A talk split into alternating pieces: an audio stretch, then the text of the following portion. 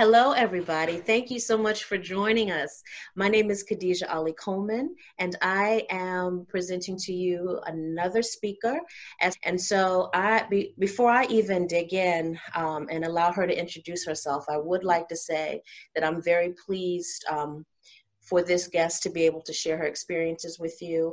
I've had the privilege of interacting with her virtually um, over the course, I'd say almost two years, of a Facebook group that she has been a moderator for, and hopefully she'll tell us a little bit about that. Um, but she's a rich source of a wealth of um, of information as a veteran homeschooling parent. And so, without further ado, uh, before I talk you to death. And allow, I want to allow her to introduce herself and tell you a little bit about herself before we um, jump in into the question that she's going to answer today. Okay, I'm so happy to be here today. And hello to you and um, to the listeners. My name is Phyllis Smith Asenyanbi. Um, I've been homeschooling since my son was um, six years old. I would say probably, I'd say even before that uh, because I did a lot of teaching um, at home before he went to preschool. Uh, my son is now 20 years old. Um, and although that's older to be finishing high school, my son has special needs. Um, so he is, um, or he was diagnosed as um, having Asperger's syndrome, which is a form of autism, high functioning autism, high intelligence. But um, that, along with uh, challenges, um, challenges like anxiety, um, social deficits, I would say, um, developmental delays. And a lot of people don't realize that even high functioning autistic people have those issues. So he's finishing up high school this year. Um, if he were in public school, he would have until he was, I believe, age 22 to finish high school. Okay. Um, so I've been homeschooling for a long time. It started, um, it wasn't like a burning desire of mine to homeschool. That was not my plan at all. Uh, my plan was to possibly send my son to public school, um, work part time so I'd be available if there were school events and so forth. But it just didn't work out that way. You know, um, he did about uh, one and a half years of public school pre K. Um, he did private school kindergarten, which he did very well. Uh, but in first grade, he went to um, uh, a public school, a magnet school, and he had complaints about the work being too easy. Um, but then he had also had these other issues going on, which later on I found out were um, symptomatic of autism. Okay. Um, so after um, a few attempts um, at getting him into the right school, I just decided that I'd probably be better off homeschooling. Um, it's been a it's been a journey. Um, I think that um, I I know I have a unique perspective uh, because I have a child who's two E, which I'll explain what that means. Uh, it means twice exceptional, uh, meaning a child is cognitively gifted, yet they have they might have a learning disability or some other type of disability. So that's why they're called twice exceptional. They're exceptional because of the fact that they're gifted, but they're also exceptional because of the fact that they have this learning disability or challenge. Um, it's been quite a journey. Um, I've done a lot of uh, different methods of trying to homeschool. Um, I started off doing um, the Chicago Virtual Charter School uh, because I just didn't think that I could homeschool. I just didn't. Um, I didn't know a lot about it, but I just felt like it would be a good environment for him to learn from home.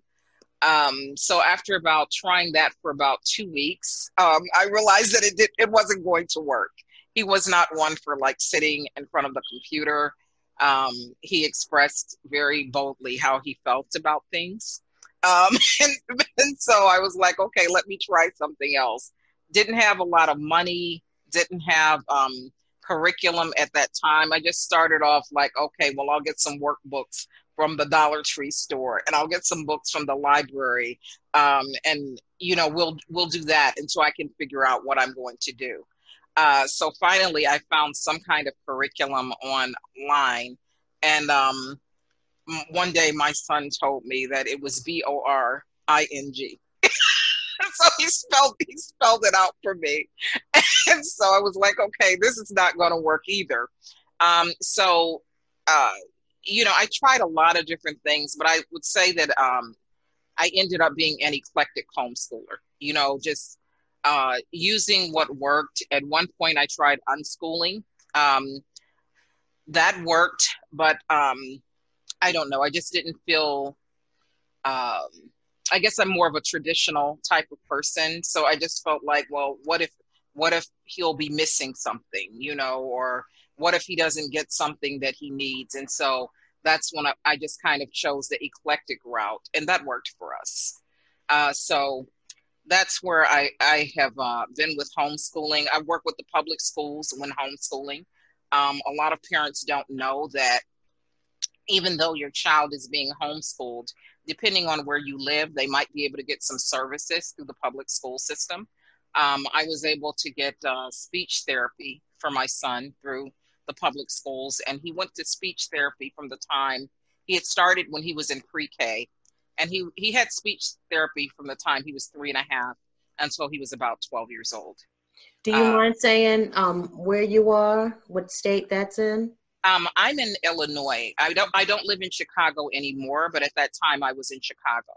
And um, in um, Chicago, you can work with the public schools even though your child is homeschooled. The services that you get may not be as much as if they were enrolled in public school, but you can get some services. And the speech therapy was good for him. Um, and and when I felt like um, they said, well, he's reached his goals, I felt like he needed a little bit more. I was able to still get more speech therapy through um, private resources through Medicaid, which I didn't even realize that that was a possibility, you know. And so um, I, he was able to go to like a very good um, uh, therapist through Lurie Children's Hospital. So yeah, so there are a lot of services that are available that I think that people just don't know exists because they don't know the laws um, about homeschooling for their state. Yeah, yeah, and I think that that shows how um, when you inform yourself, there's a wealth of of information that you can find because a lot of times we do go by what someone in another state has told us virtually is and take that as the rule um, of homeschooling, but not realizing that there are different policies and laws that govern each state. And yes. even, and even more specific um, cities and counties within states. I've, I've um, in other interviews and just in my research i've found just how disparate policies can be even within a state you know? Yeah. I, I you know i think that um you know it all depends on where you live. You know if you live say in uh, a suburb that's affluent and there are high property taxes and the schools are really great, you're probably going to get better services than if you live in a um, maybe an urban area and um, you know low income. You know, mm-hmm. you're just not going to get the same thing.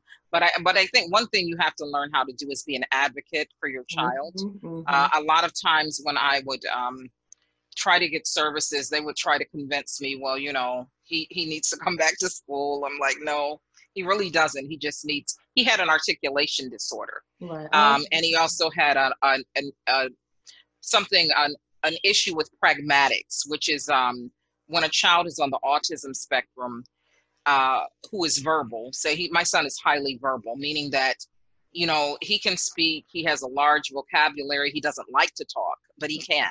Right. Um, and um, they use language a little, in, sort of in an odd way. They sort of sound um, uh, very formal when they mm-hmm, speak. Mm-hmm. Um, they don't know how to make that switch between being informal and being formal. I mean, the speech therapist helped him with all of those things, mm-hmm. and you know, he's doing very well now.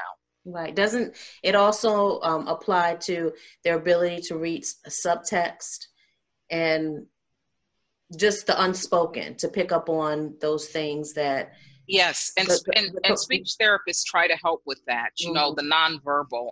My son still has issues with um, uh, body language, and I think most people on the spectrum do. Right. Uh, but um, it's um, a lot better than it used to be. Mm-hmm. Yeah. Yeah. Mm-hmm. yeah. So I, I mean, um, and also he had a lot of other therapies uh, outside of the public school. Where whereas I realized once I found out I could get services through Medicaid. I mean, he had um, what we call uh, they called it uh, play therapy, but it's behavioral therapy. Mm-hmm. Um, at one point, he had occupational therapy. So he's had a lot of therapy, and it's it's it's brought him to a good place. You know, I mean, it's taking him longer to do things, not because of his intellect, but just because of other issues that go along with um, being an autistic person. Uh, but I think he's doing quite well. Yeah.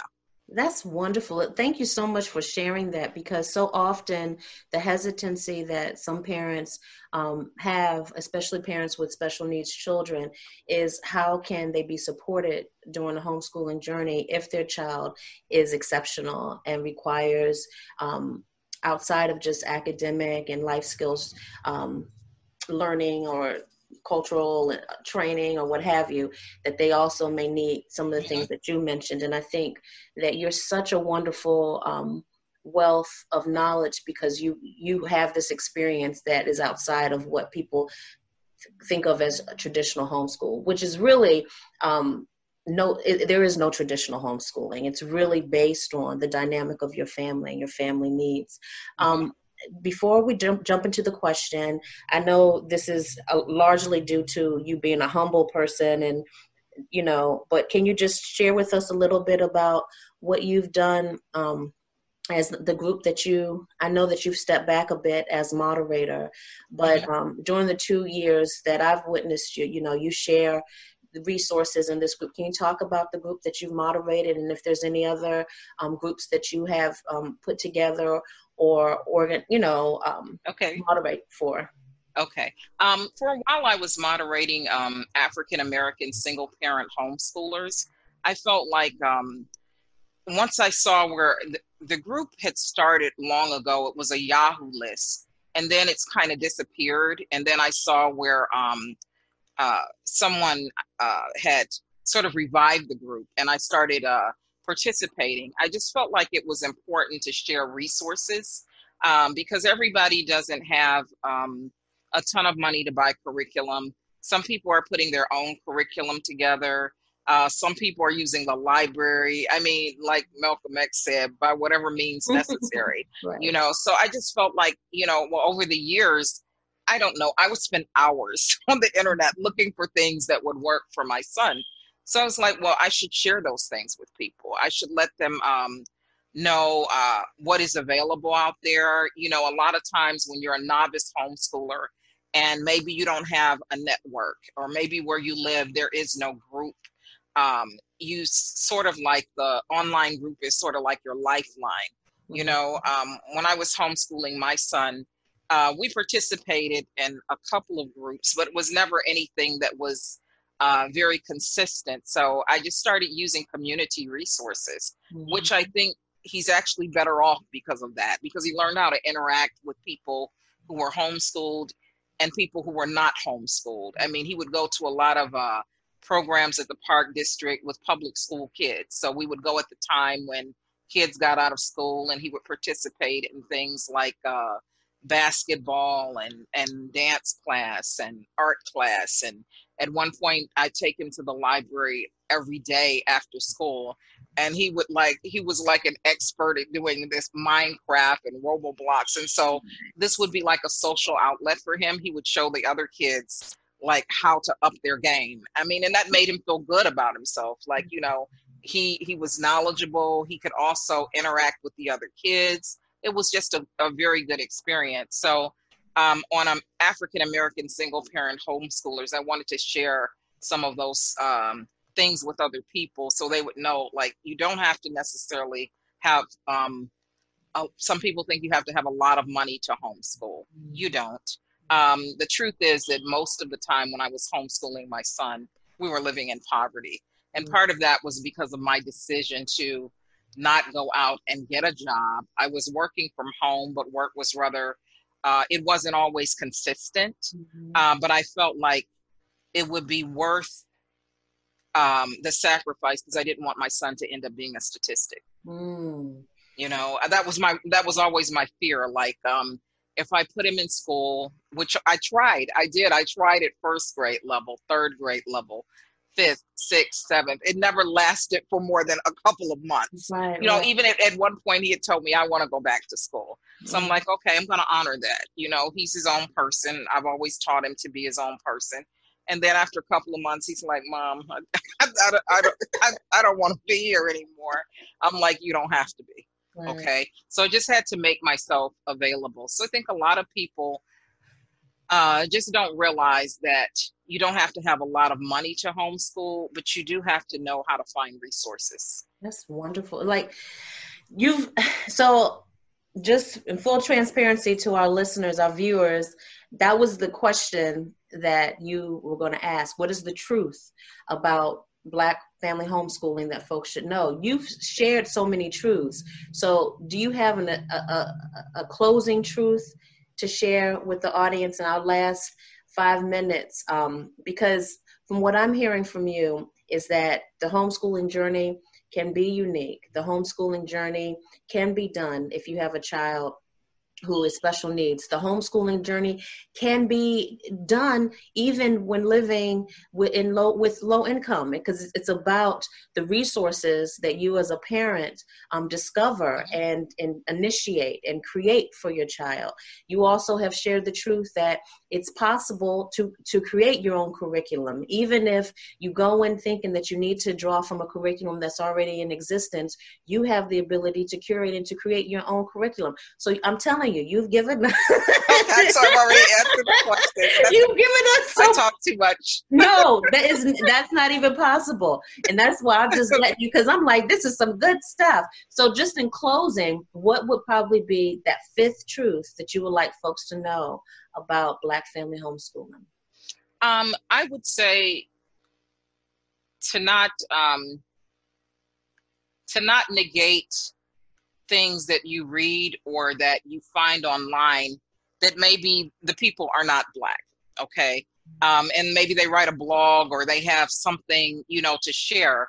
I mean i, I look at it like um, with anything you you can uh, eat the fish and spit out the bones mm-hmm. okay so what doesn't work for you you don't have to use. But if it's a good idea you know you can use it you can modify it you know, if they're talking about, you know, making a history game or whatever, well, you can modify that game and make it, you know, an African history oh, game. Okay. You know, I mean, you have to you have to uh, think creatively about things. Um, something else I would say is that the Homeschool Legal Defense Association is an excellent source of homeschooling information. If you want to know the laws that pertain to your mm-hmm. state, if you want to know, they have something on their website about struggling uh, learners. They're talking about, you know, pe- children who have challenges or disabilities. Now, I, I, will I will add this. I don't agree with their. Um,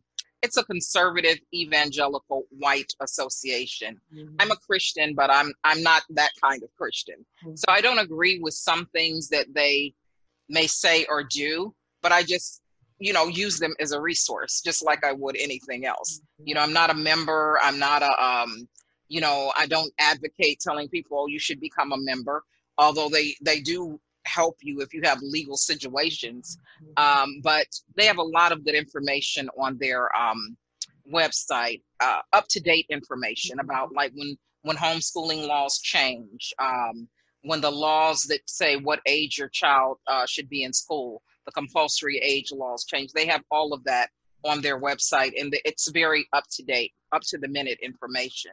So um, I would just say use whatever resources are out there and modify them for yourself.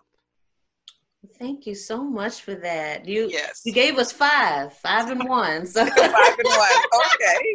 So. so. thank you, thank you so much for being with us. Um, Mama Phyllis. And um, thank you. Thank you for the continued work that you continue to do in our community. Um, you're such a valued resource. And thank you for listening um, and for watching this uh, speaker um, episode. And for any additional questions, we have all we will have Ms. Phyllis's information, contact information. Um, if you do need to interact with her directly.